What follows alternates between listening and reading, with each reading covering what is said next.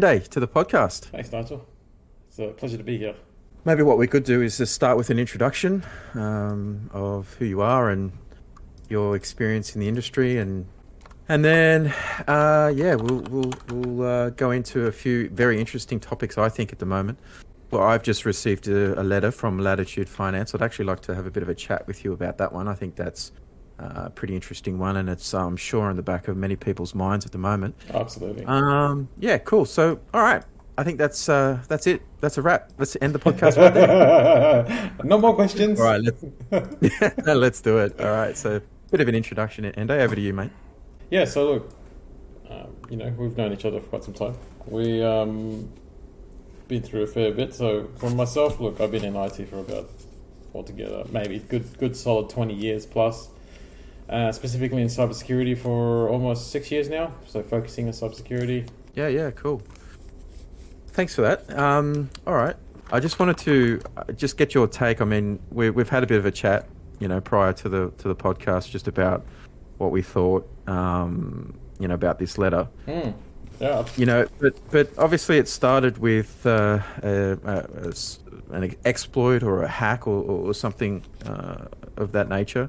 Um, I'm going to hit this at a very sort of at a very basic basic level from a customer point of view you know, I hear about it on the news, uh, and then you sort of sit there wondering, well, you know, I, I, I, I'd uh, used Latitude in the past. I'm wondering whether or not, you know, my information has been been hacked. Or I haven't heard anything for a long time. You know, it seemed seemed like an extremely long time before um, actually received any communication from Latitude, and then on the fifth of June, I get this uh, get this letter, and uh, it says notification of cyber incident.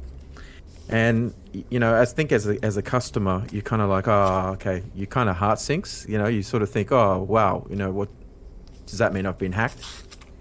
Um, but anyway, I'll quickly just just um, go through some of the, the points on here, and maybe you can comment as I, as I as I go through it. Obviously, the government's pretty heavily involved. I would say that they've been discussing this with them um, and mm-hmm. what their responses, uh, what they would consider a you know an appropriate response to their customers. Mm-hmm. Um, now, you know, at that at that point when they found out about the site the, the cyber attack um, and the and the fact that the customer data was actually compromised, I mean, what in in your mind, what do you what do you think is the sort of the the the first steps for a business? I mean, obviously we we're not here to provide legal advice, um, but you know, a hacker going into Latitude would say, okay, great, if I can get access to this information, I can then go ahead and spin up a another um, you know another account or start putting some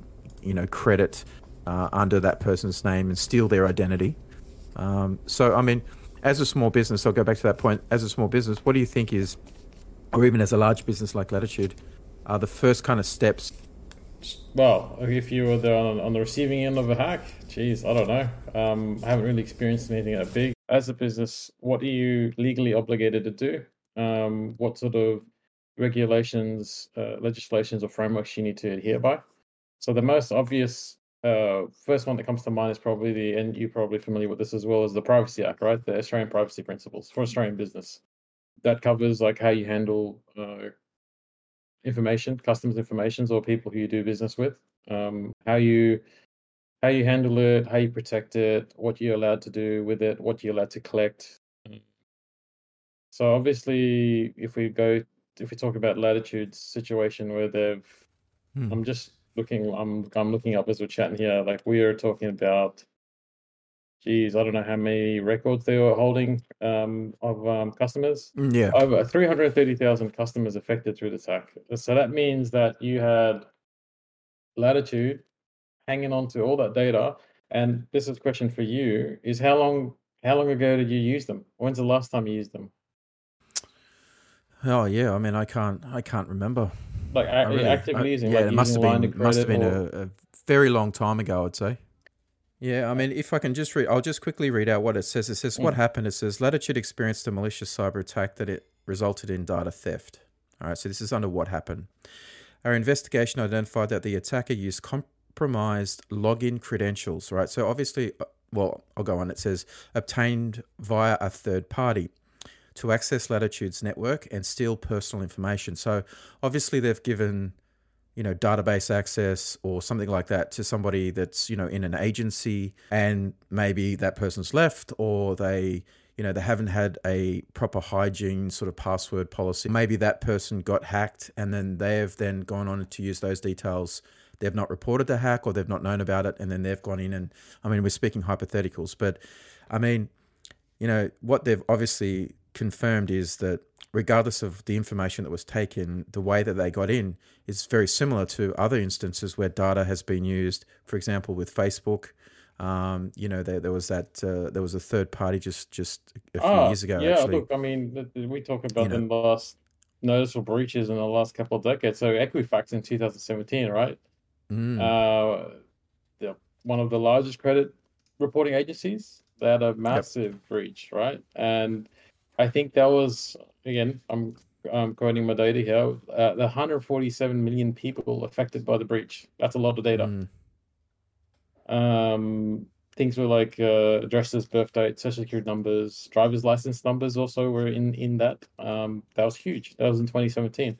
I'm going through chronological order here. So when, this is one I've read about as well. Marriott, yep, the hotel chain, they had a compromise. About 500 million customers' data was uh, breached as well, unauthorized yeah. That was in access. tw- I think April 2021 or something, wasn't it roughly? Uh, Or was yeah, that when yeah. it was Oh, reported? that, But yeah, well, that could be a different one. This was the one I'm reading here is from uh, 2018. yeah, Uh, yeah. then you're getting closer. You've got um, oh, the face. You, you probably know more about this than me. The uh, the Facebook or the Cambridge Analytica um, profile breaches with Facebook. Yeah, that was all done via third party. You know, it was all done via third. They then siphoning. Yeah, they were siphoning the information off and then using it. But I think there was a I don't I don't know. I don't want to say it's conspiracy theory, but I think it they were linked to the government somehow. Uh, Um, when they're, they're using Cam- it data Cambridge Analytica was a was yeah. I don't know whether or not they used the data or not, but I think it was somehow linked. Yeah, Um, that or they'd done work, but then, but see, this is I mean, when you use these third parties, why I think it is. Uh, that's part of the reason why I wanted to talk about the, le- the letter is because when you use these third parties like agencies, um, you know, whether it's marketing agencies or development agencies, you know, um, and I know you've done some work recently um, on this, but you know, this uh, having the right framework um, when you engage these third parties is, you know, really important. Whether you're a small business or you're a large business, or you know, larger enterprise like like Latitude, you've got to make sure you can't just say, "Oh, well, you know, I thought they had their, you know, cybersecurity stuff sorted," right? absolutely. Yeah. What Yeah, frameworks do yeah. I mean, I've dealt with vendors in the past where we've, you know, big, big contracts. I know when I was working, um, you know, previously we spent, you know, six months of, of discovery work and everything. And then we got to the point where we knew we'd worked out that their information was going to China. Excuse me. Or they were using third parties in China. So then that basically killed the whole, You, deal. exactly right. You can ask that question. The more it's more um the biggest biggest red flags, I guess, when you're doing some sort of third party vetting, if they can't give you answers off the bat, um, or give you any type of articulated questions. I'm sure you don't. I don't want to put a lot of companies on spot in the first meeting, etc. But you know, expect them to come back with response. This is our data management life, um, data management policy. We have we actually have policies in place. These are the processes and procedures we follow if they are if they obviously relate to the type of uh, business that you're doing with them.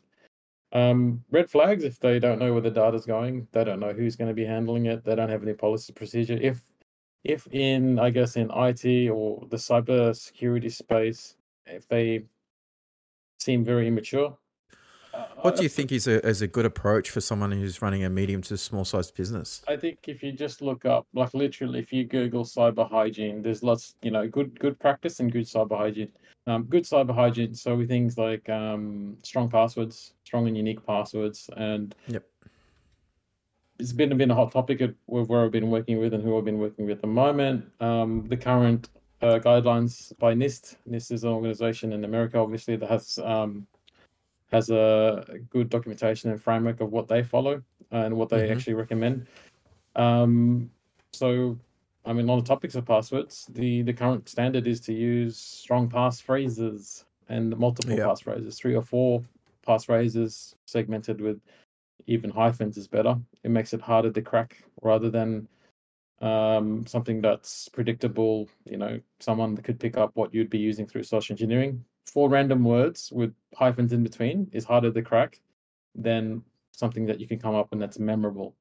And it would be mm. quite easy for you to memorize four random words in a row mm.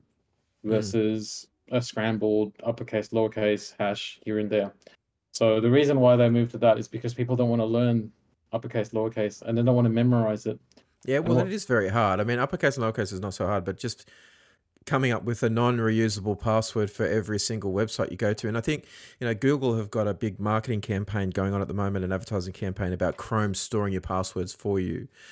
Um, how you know how like compared to say, for example, LastPass or OnePass, you know, for a small business, what would you know what would you recommend? I mean, Google sen- tends to do it pretty well, and it's the most. I think it's the most convenient because it's native to the browser. It more intuitive and and uh, native, and I suppose this, this is probably why Google is is pushing everybody to save their passwords into Chrome. I, I have another theory, and that is they want to maintain people using their browser. Obviously, because you know, if you store all your passwords into Google, not everybody. I mean, how safe is it to move your passwords from you know one browser to another? If you export it as a text file, save it to your desktop, and then, and then Yeah, import it well, again. You know, it's no, like exactly. So you're better off yeah, using, yeah. you know, I can like layman person, everyday person, um, Google, LastPass, OnePassword, Bitwarden, and all those password managers can ma- manage your passwords and store them safely than you could ever do. Right. yep, Saying that though, if you have a very strong steel door and you leave the key at the front, someone's just going to use the key to open the door and get in, right? So back back to strong and unique passwords. Um, what I was getting at earlier was, you know, the more complex you make it, the more less people want to use it, or just in their inability to remember long complex passwords. And Yeah. uh, what what they've seen is why we're moving to passphrases because people actually just will Mm. tend to um, append it with a number or prepend or append it yeah. with One, a two, number three, instead. four. The same and password with one, two, three, four at the end. makes it very Yep. predictable. So if you f- do find a way to compromise it, but if you habit of re- if you have a habit of reusing passwords, Joe's joggers gets compromised and they steal the password and hashes because they are not storing it in a safe manner in an ineffective manner. Now they have potentially your email and a password that you use. And as a bad Mhm. guy, that's the first thing you try on all your other accounts. Yeah, exactly. right? So then, even if you change it, you might iterate to, you know, my best password zero three. As attacker, if you know I've seen you use zero one and zero two, my next likely conclusion would be you might be trying zero three the next iteration. So that's why you know um, it's easier to maintain the passphrases. Now, saying that, not all Yeah. systems support passphrases. So Uh, and you know what I find so damn annoying about websites? They all have different requirements for passwords. absolutely, So some Oh. say, "Oh, you you got to use a you know a character, and then you've got to use an uppercase, lowercase, and it's got to be eight characters." And then some say, "Oh, it can be six. and then some says, "Oh, you know, it could be 12. There has to be some. I feel like, uh, I mean, this is why I think it's really good for Google to be pushing right now because it's on the on the minds of everybody. So Um, take it off the piece of paper and the post-it. Put it in Chrome browser. For for the love of God, do not put it on Yeah, the exactly. Do not put it on Yep. your notepad. Well, you know, there's- people just tend to who shall not leave passwords lying around or stick them on the bottom of things. You know, it's That's um. the classic. You know, who would think to pick that device up and look underneath it for the password? Who would have thought? Yeah, yeah. Because if you steal it, there's no way you're gonna not like look under uh, on the on the bottom of it, right? It's just Yeah. So look, I mean, I've just recently Yeah, personally yeah. gone through a um a debate with the compliancing compliancing slash insurance, and so basically, as you mentioned, there's lots of standards, right?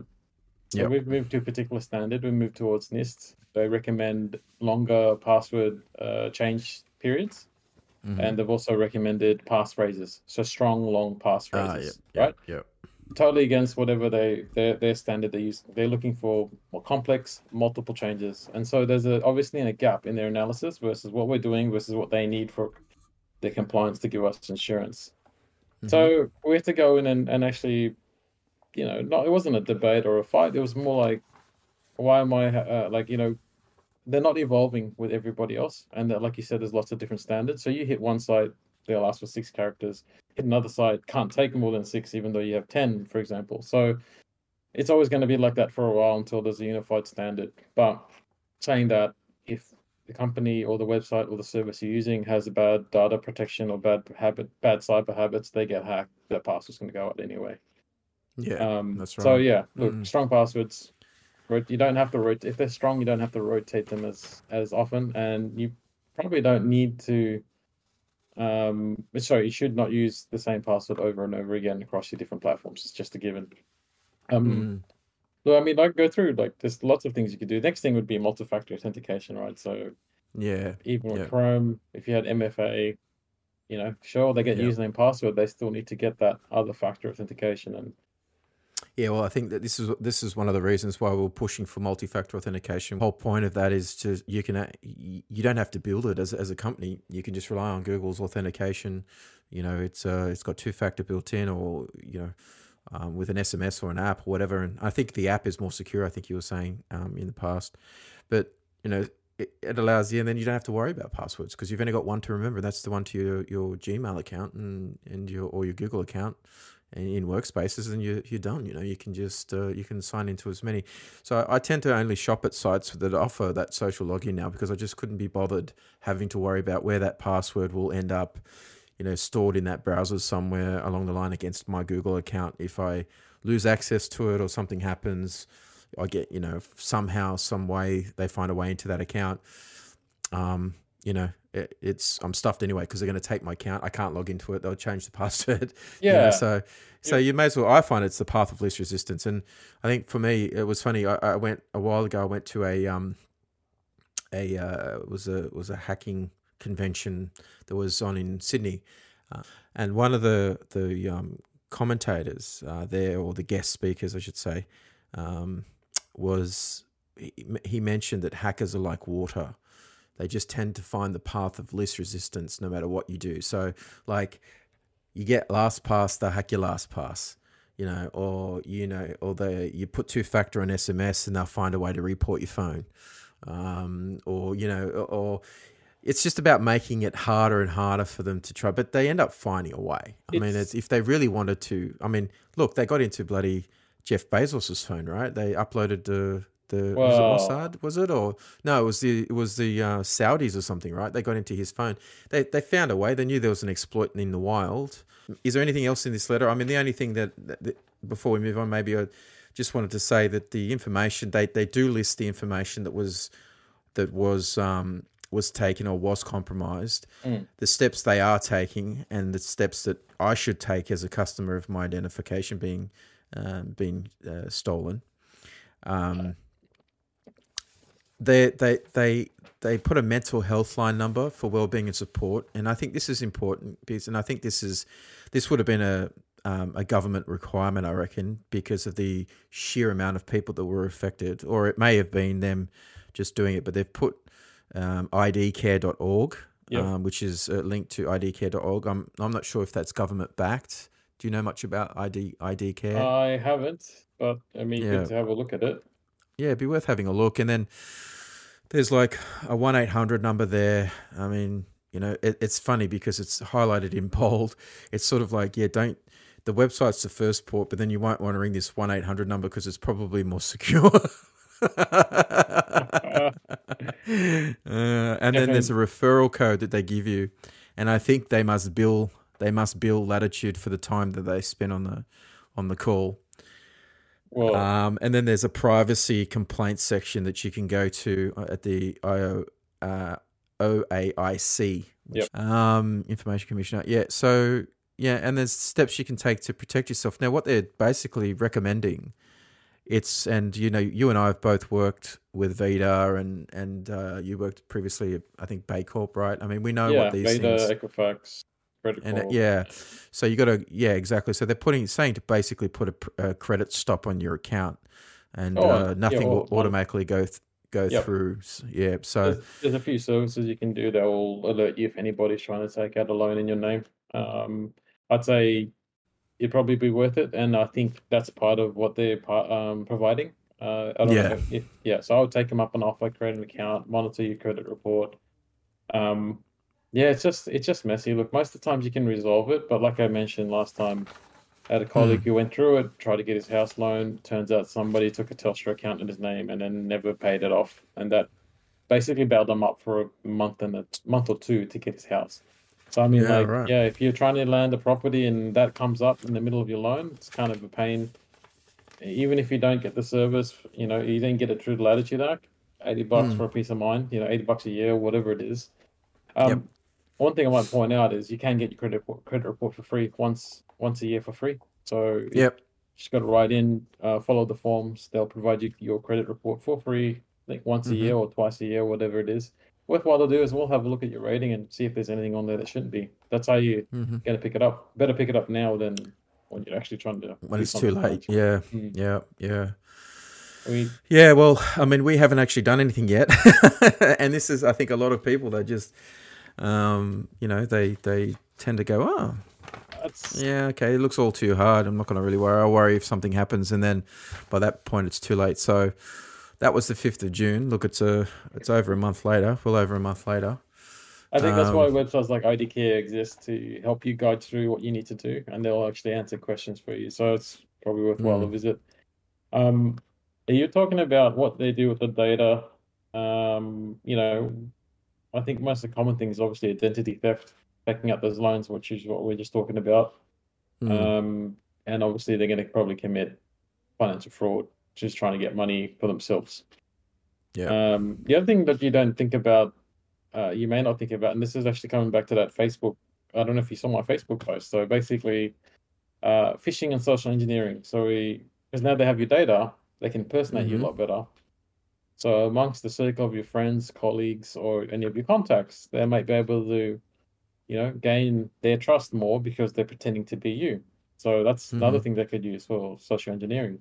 Mhm. Now, talking about the Facebook one, I've had three different people on my Facebook network, uh, close friends of mine, just came up and said, um, "Hey, you know, I've experienced where somebody's cloned my Facebook account and is trying to connect to my friends."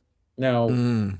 How that plays out or how what they're going to actually end goal is, I'm not sure because Mm. um, you know you, you need to need to know a little bit more detail on the path they're going to take. But obviously, they're trying to social engineer. They're trying to get that other friend to connect again. And Yeah. most times I see it's very small things like, oh, you know, I need need some money. I need like two grand.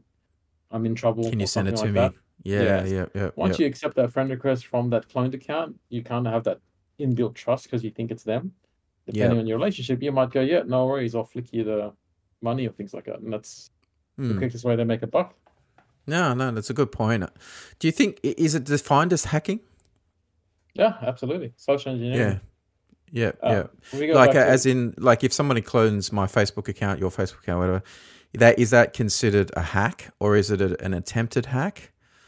Because Hmm, they that's really haven't stolen anything, right? At that point, they've really just taken what's publicly available and repurposed it to obviously for malicious intent. But until a, a crime is actually committed, is that again? Ah, I yeah, suppose it's against Facebook's of- use, use, usage policy anyway, right? So it, it, uh, definitely yeah, but it's not a usage policy. crime per se. It's not a punishable crime. Is it illegal though? I don't know. I mean, I'm not a lawyer, so maybe we should ask ChatGPT. Um, it's better than half the lawyers I know, that's for sure. if I met Hmm. you on the street and said my name was Jim Bob, I'm lying to you, obviously. Um, Hmm. Haven't really done anything except lied about my identity. You know, not really legal, right? yeah, it's impersonating somebody for sure. I suppose, yeah, you're right. I mean, it's a bit like giving the police false information or giving someone else's identity. Oh, Yeah, like, I mean- you, give police false info. That's actually a crime.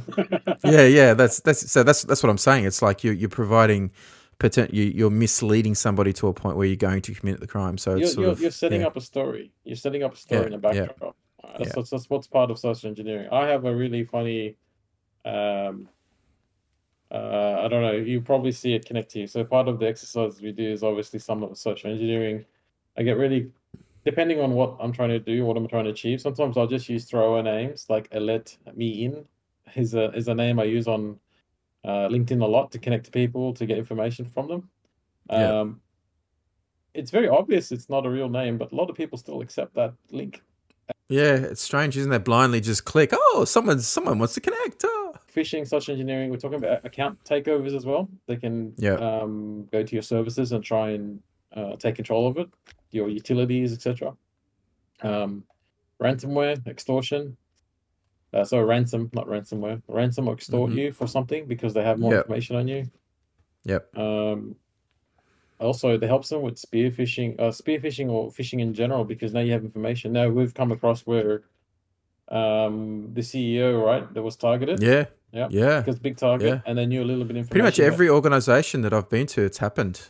Yeah, you know, so they ask for gift cards or vouchers, or you know, they ask for uh, non-traceable, you know, forms of, you know, money, basically. So I've seen this in some cyber professionals and a lot of IT professionals as well. They don't see the significance of a uh, a spear Spear phishing, or a whaling yeah. attempt because yeah. For me that sets off alarm bells because people have done some research. They've done some recon Yeah. on us. Someone's actively sat there behind the keyboard and went, right, I'm gonna Correct. target It's- this business, target that person, That's not normal spam. that CEO. Yeah. Correct. They, Yeah, they know yeah. names and sometimes they even know the business processes. So Mm. it's not, you know, everything's on fire, everyone's on DEFCON 1 because of it, but you, you need to be very aware that someone's starting to look closely at your business or has had, had the time to Hmm. sit down and do some recon. So, Yeah, yeah. Well, I mean, you hear horror stories of you know, a simple email back with a different BSB number, an Oh, yeah. account number, you know, it, uh, with a different happened- sounding trading name or something like that, and then I've- it gets I've- deposited into there. Then they withdraw the the money out, and then they close the account down. The thieves have gone, and then you never see them again. You know, hundred thousand dollars has gone down the. the It the- happened to a uh, happened to a friend of mine. So basically. basically, they're putting a house deposit on. Um, they sent it to the real estate agent. The email chain from the real estate real estate agent was fine. It wasn't a different email or different. e- It was from them. So the real estate agent was compromised.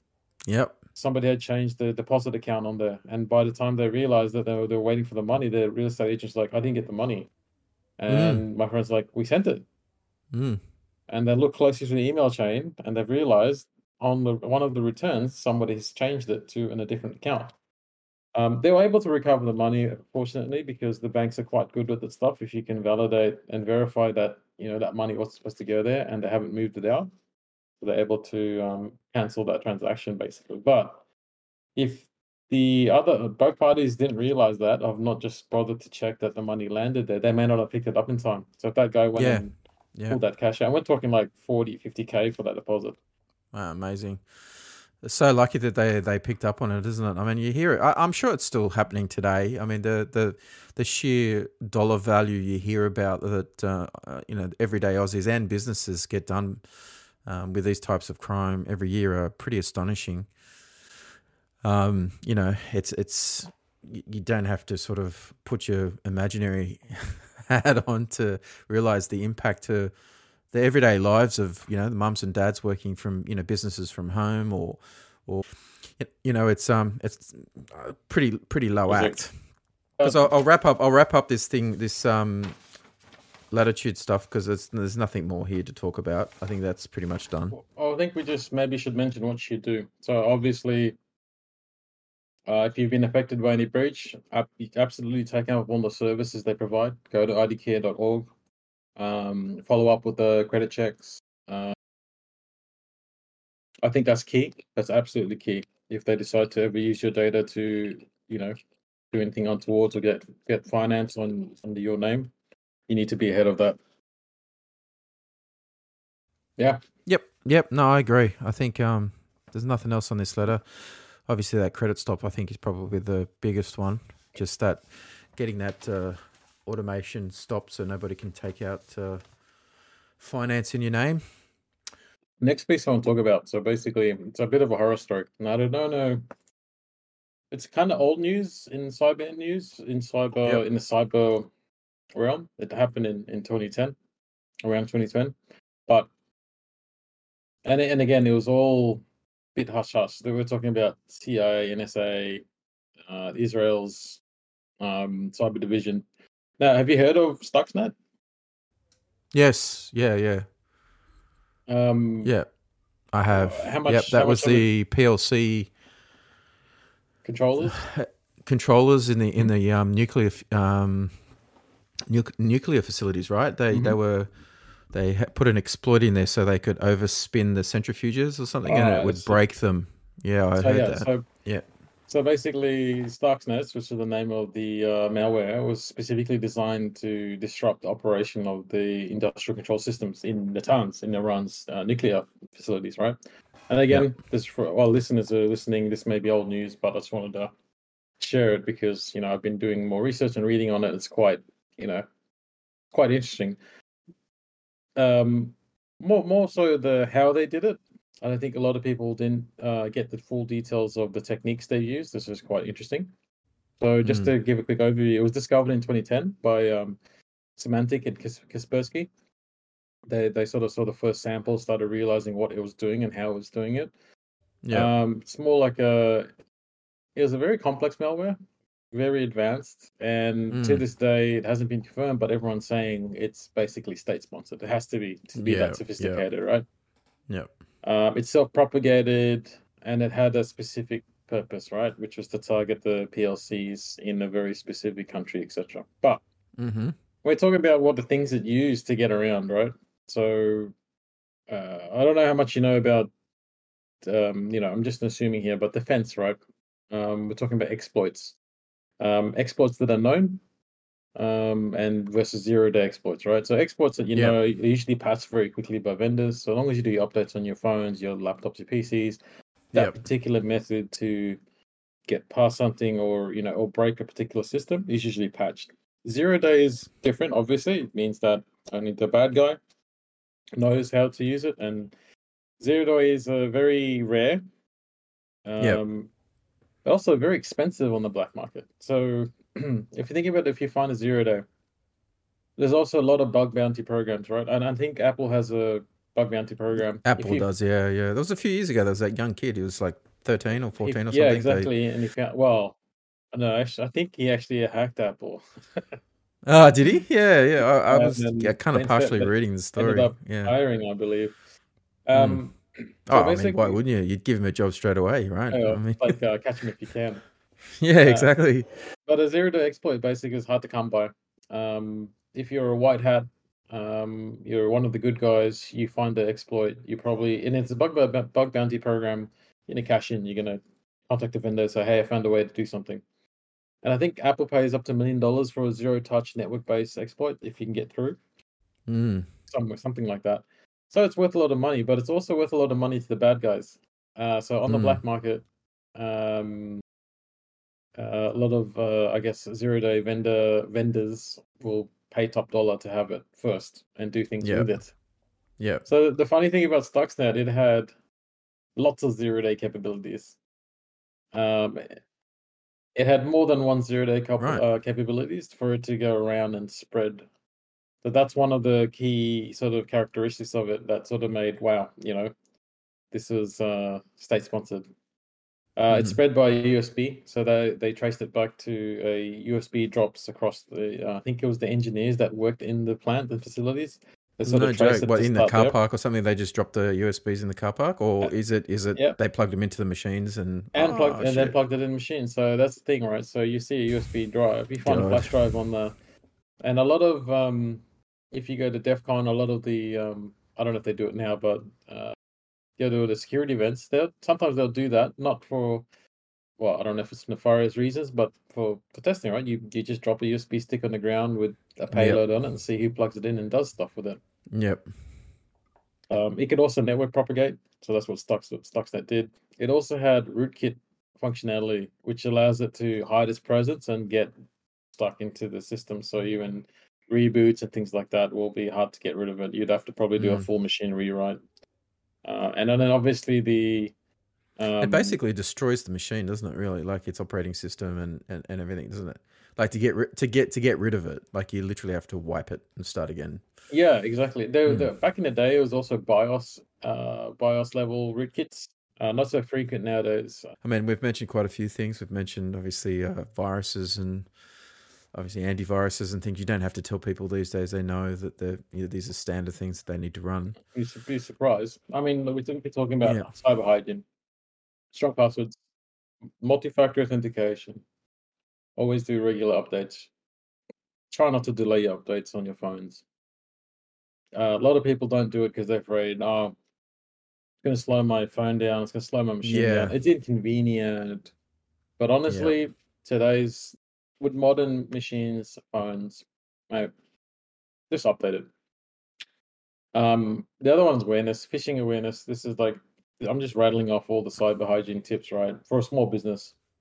Uh, Well, I think they, they, it needs to be practical, you know, because a lot of the time these these businesses don't, business owners they just don't have time to sit and research, and they they they rely on the news or their friends or the guy that knows something about computers or the the Uncle Bob or whatever, you know, he's he knows about computers, and a lot of the times, you know, it's it's not necessarily the right right path. I would always say that you know if you're a business, um, small to medium sized business with you know customer data, you should always make sure that you're doing, you know, you're investing the right uh, in the right technology, the right um, firewalls, for example, the right network. You know, we've just reviewed my entire network here, right? Um, but a lot of small businesses don't have time because you know they're just they're working in the business and they don't have time to work on the business. or money to invest. It's costly. Yeah, or Like, money as well. Can cost well, a I bit. think the whole lot was five thousand dollars. I think in total that we that Mm. I'd spent, I have spent on the firewall, the Ubiquiti network,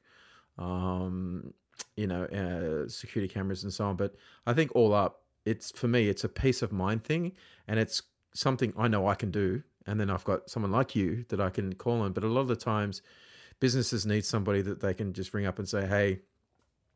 And I think it's an important point now in the podcast to remind people that if they do have, you know, something that they need, or they have a question, or there's something that they're they can go to to my website digitaldiscovery.group, and then they can um, ask. Or there's a chat they can go into and ask questions about, um, you know, the any questions they might have around cybersecurity and so on. And we can, you know, we at some point we can, um, you know, potentially give them some advice about how to um, soak up the business and the networks. yeah, and and or any concerns. I think a lot of times small businesses have that sinking feeling that something they know something's not quite right, but they don't have time. It's a bit like the mechanic's car that's that never starts. You know, um, it's the same thing. You know, you you're running a business. You you don't. There's the last thing you want to think about is hackers and cybersecurity. You're paying your bills. You know, via your little laptop sitting on your desk there somewhere, and you know it's in your back of your mind oh shit maybe there is a virus on it what's going to happen am i going to lose money and you know yeah i mean you can but ultimately i think anything that um any proactive sort of defense strategies and you know that you can that you can sort of put in place without having to be too technical um i think are always the best options like we said lastpass saving passwords in chrome antivirus software, making sure your device is always up to date. As soon as Apple release a an update, and a lot of time, I, I mean, Apple. I don't know what your comment is on this one, but I, I noticed that you know Apple since I've had my 14, actually since I had the 13 and I moved to the 14, so the last versions of few versions of iOS, um, there've been a lot more updates, and I think one of the last updates they did was like a hot fix. One of the first times they've done it. Yeah. And they did Yeah. brick a few phones, I heard. Um, I'm not sure how truthful that is, but uh, I didn't have any experiences like that. No, um, they had the it's the Apple uh, Rapid Security Response for iOS. Yeah, that's Um, right. Yeah. Look, I'm I'm all for it. Look, the I'm all for that. Obviously, I'm in industry, but I mean, one of the key things you're talking about in the business was, yeah, have I been infected? Is anybody in my network, etc. The the average dwell time at the moment, based on the 22 report, is about 16 days. That's about 16 days. Uh, some bad actors are in control or on your network Mm. looking at things or doing things or preparing, right? That's the average. So that's almost, I don't know, that's almost a month.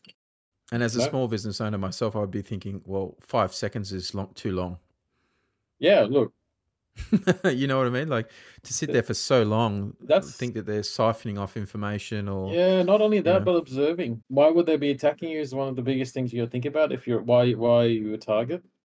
Number one, it's basically just random. Some guys just going just do it for fun, do it for clout, take over account, knock a system over, whatever. But most of the time, it's actually for gain. So they're trying to get something out of you, turn out money, trying to put ransomware on, Mm. Or cyber stalking people. You know, trying to figure out where the movements of CEO are, so they can, you know, put into action some sort of plan to extort them, etc. Um, Yeah. oh, geez, 16, 16 days is a lot of time to do damage, right? But I'm not saying that businesses go out and spend 10 G's on a bunch of new switches, routers, with security wear stuff. But there are a lot of like we, we're looking at, and I'm an advocate for Firewalla products. I really, really like the simplicity of them. I really like they're quite accessible for an average home user or small business because they've got Yeah. different models I think mine product. converted was like a 900 800 bucks. Yeah, and was, that's yeah, that's yeah. for their their top notch solution too. But I'm Yeah, I'm thinking like even in a small business, some dude's got three computers networked. Um, you know, some some business has three computers networked. They want to, and it's an IPS or IDS solution. They can put the Firewalla Blue or the Firewalla Purple in there and have some visibility of what's happening on the network. Have some control. Yeah. to supplement what whatever network controls they have in place. They might just have an ADSL router. That's most businesses run like Yeah, one exactly. integrated Yep, ADSL yep. router connected internet. It's and still sitting just- on old firmware that have since they bloody plugged it in five years yeah, ago. which they don't update. It's a it's a quite a task sometimes. But now obviously it's all auto updating. But yeah, there there are a lot of old old modems and things out there, you know, that would have exploits in them for small businesses. So maybe that's one thing, you know, like you said, update your hardware, just spend a bit spend a little bit of money, but spend it in the right areas, isn't it? Yeah, look, number one approach. Number one approach first is actually know what you got. Yeah. Right? Uh, do an inventory, catalog everything that's connected. You need to know what you have in there. You don't want to have a stray router from 1998 sitting there, still connected to internet, firmware from Mm. back then, right? And an exploit that's been plugged many, many, many years ago, and then somebody stumbled across it. Um, there's websites like Shodan. Uh, have you heard of Shodan? Yeah, yep. So Shodan just actively scan everything on the internet and they catalog it for people. So as a as a good guy or a bad guy, you can go on Shodan and say, "Show me how many Windows PCs there with certain ports open." Boom, you got a list of stuff that it's found, and then you can decide if you want to attack it or not. I'm not advocating attacking because that's illegal. You shouldn't, you know, you should not uh, try and breach anybody's network without permission, unless you're a pen tester, etc. Obviously. Um, but that's how easy it is. Like if you had something out there on the net connected, network connected, um, you don't update, mate, it's a target. It's an easy target. As you meant, as you mentioned earlier in the podcast, you said Mm. uh, path of least resistance. We're obviously going to go for the easiest things. If you leave your password on the post-it note, Yeah, uh, whatever's easiest to get access to, and and just when you say pen, as someone like uh, pen testers, so this is a this is a, a a qualified person who would try and breach somebody's network, like a Correct. like a Correct. Yeah. So if you engage us, if you need to do a network assessment, you can engage us, and what we can do is um, perform a pen test against your your company and your business. And it is a very like the scope varies. So we can pen test networks. We can pen, we can do social engineering as well, uh, which is actually a valid way of getting in. Um, uh, but it varies depending on business and and you know how much they want to invest on it. Uh, but you know we can also do just basic maturity assessments. Uh, the most common thing now is uh, assessments against Australian, the Australian Cybersecurity Centre's Essential Eight. A lot of businesses are moving to that model because it gives you the Essential Eight gives you those but the bare minimums, you know, to get a good foundation security. And I think a lot of businesses are striving to meet. And uh, Essential Eight isn't very basic. It's actually quite can be quite comprehensive depending on how mature your business is in that cyberspace cybersecurity space. Um, but yeah, we can also help with that. yeah. I mean, the government resources now for cybersecurity and and uh, I think are pretty pretty good now. I mean, I remember once upon a time there was nothing. I think you'd have to stand up, uh, stand in line at Service New South Wales and ask someone. But um, but now you know the the there is a lot um around threats and recent threats and there is a lot there, and I think getting small businesses as part of I think um this just you know this day and age you really need to understand what government resources there are um, australian government framework that they're putting in um, the cybersecurity center. I think you know i think there's no excuses now for saying oh well i don't know about that sort of stuff. I think you've got to uh, you've got to take interest i think in in protecting what is essentially yours as your business and and hackers will try and as you said you know take whatever they can the easiest way they can. And if you've got something altered on your network or you've got an unpatched machine or you've some rogue in a store has put in, you know, the store manager wants to put free Wi-Fi in at their store, and they've got a a open access point connected to your Ethernet, you know, like, and you don't have the ability to detect it. You know, it's funny we've seen things like that before, but it's the path of least resistance to get in and and try and do what they can. So, yeah, that's super interesting, and I think um, I think uh, we could probably wrap it up there. I think I, I, I mean I think we've covered most of the topics for the podcast today. I think um, you know if, as a bit of a recap, we could you know we we've looked at you know the intricacies I think of you know the cyber cyber world and cyber threats as you said you know you spoke about Stuxnet uh, in the past and how you could have just that pimply faced 15 year old kid that wants to you know just take some bitcoin off uh, a business and and do what they you know spend some spend some money buy a Lamborghini or something. yeah, no. uh, sitting in the Ukraine somewhere. It used to be mm. from the Ukraine, but they've all in Russia, but they've kind of all the brain yeah. drain there is kind yeah. of they've moved on, haven't they're they? Kind of they're kind of busy right now. yeah, and, uh, uh, you know, but East we'll just call it Eastern Europe. But yeah, yeah, and you know. We've also, you know, the latest attacks. I think, you know, if people want to know more, they're they're quite welcome to to uh, jump on and just Google um, uh, Essential Eight. I think that's a, a really good so, resource. Australian, Australian Cybersecurity Centre. Jump on that. Yep. That's that's probably the best yep. first protocol. If you're you haven't considered this for your business, jump on there. Yep. It will have a lot of resources for you to use. I think it's uh, cyber.gov.au as well, isn't there? There's uh, it's just yeah yeah. Um, all right, awesome, and uh, you know, pro- proactive, being proactive about you know what you're doing, last passes, passwords. We've kind of spoken about that. Um, managers, actually, yeah. well, there is one more thing. I mean, there's emerging technologies and things. I mean, maybe in our next uh, catch up, we can talk. We can you could show us how easy it is actually to break into to something, and and uh, I think a lot of listeners would be interested to uh, to know uh, actually how easy is it? Because I think a lot of businesses, when I speak to them, they're like, ah, it couldn't be like that. I wouldn't make computers that easy to to to get into, and you'd be like, you'd be surprised how easy it is to actually hack in. And I think now with the likes of what's happened with data breaches, and now that the government are requiring businesses to make it more public, it's getting more of a a forum. There's more of a forum out there of people talking about it, and the more people and the more individuals that are affected, like the Facebook breach we spoke about, and so on. Oh, well, people are becoming more. It's I massive, like 530 million or something, right?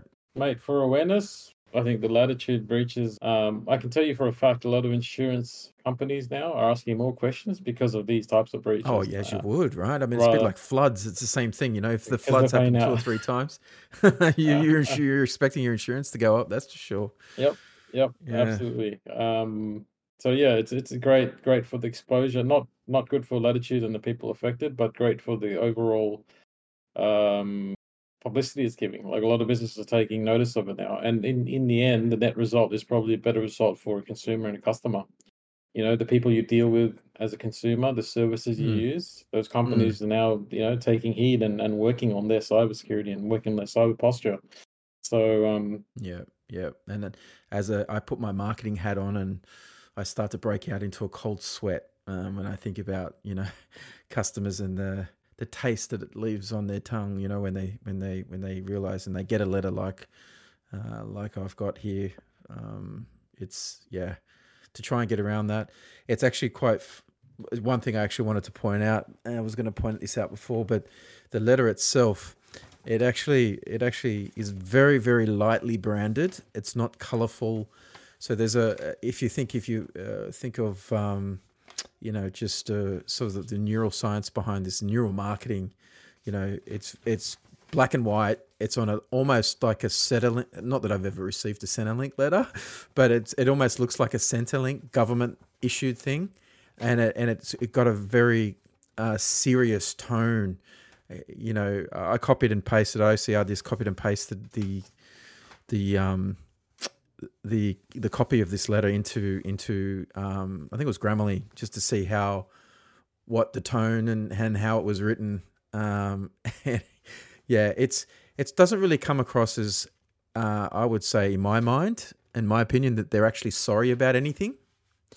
I don't really get the feeling that they're sorry about anything. I get the feeling that this is like we made a big mistake and this is what you think you should do and here's some mental health support and um, all the best. Thanks uh, for coming.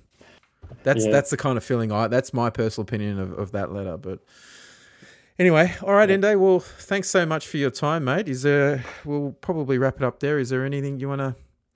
Last closing words or anything you want to say? No, it's been great. It's fun for the uh, the inaugural uh, episode. So, yeah, i hopefully many more to come. There will be awesome. All right, well, enjoy your day, listeners, and uh, yeah, we'll catch you again. It's actually late here uh, on a Friday, so we're going to enjoy a glass of wine. All Thanks right, for coming. See you next time. Bye.